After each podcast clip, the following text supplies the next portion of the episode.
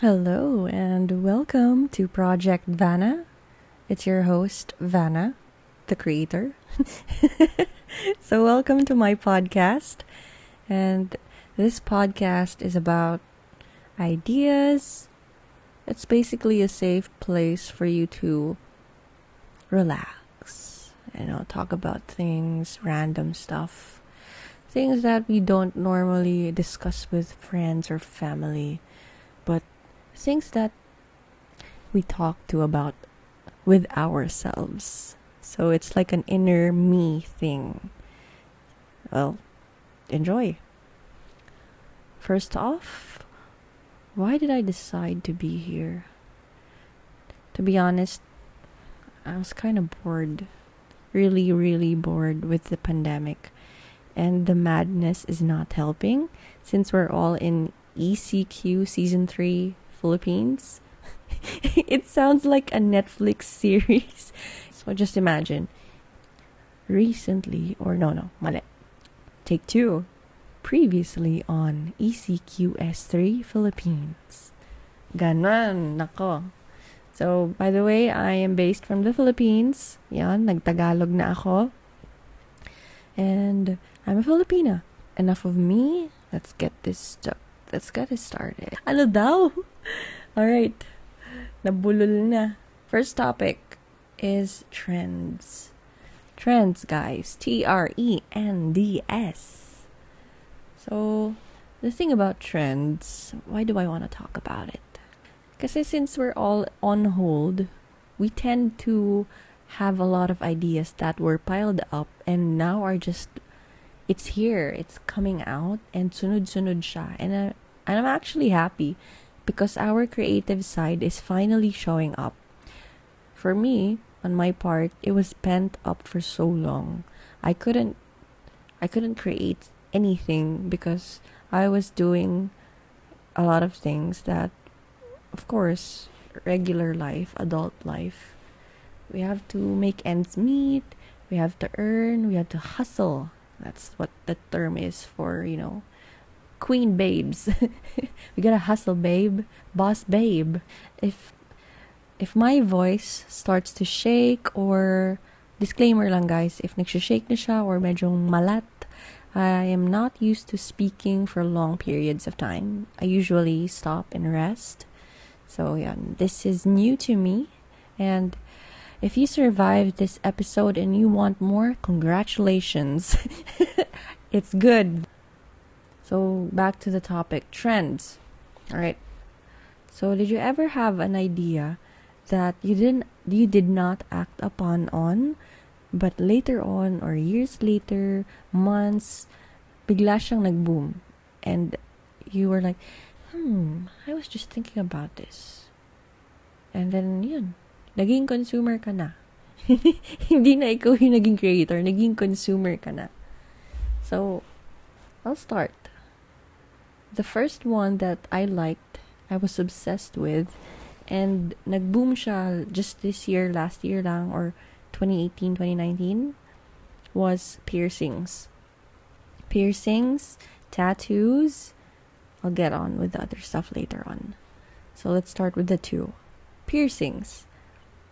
Back in high school, I asked my classmates if they could pierce my ears, both sides. So there was a time umabot sa pito. It was around seven piercings on the outer ear. Yung sa pinakamanipis na part ng ears, hindi yung sa loob. Because I cannot survive that. So I had a few. And then, why did I want that? Oh, it was the era of emo or rock bands. I was a fan, or still am, but I was a big fan of rock bands before. Hilig na hilig ko manood ng mga gigs before. I would even cut classes. Children, do not try this at home. Don't try this at home. Huwag niyo akong gayahin. So, yon. Uh, I was a pretty rebellious teenager. I would cut classes and attend those gigs. And back then, I didn't have the money. So, dun ako sa mall shows. I would stick to the free stuff. So it's just, you know, they're there, edi punta ka na rin. So yun, that's where I got the idea from. Uso pa nun yung mga Paramore, uh, what else? My Chemical Romance, Fall Out Boy, oh my goodness. This was around, around 2008, 2009. So yun, it was a fun time. And moving on is tattoos. Ayan. Grabe yung stigma sa tattoos. Kapag nagpagawa ka and lalo na kita, tapos galing ka sa how do you say this without offending people?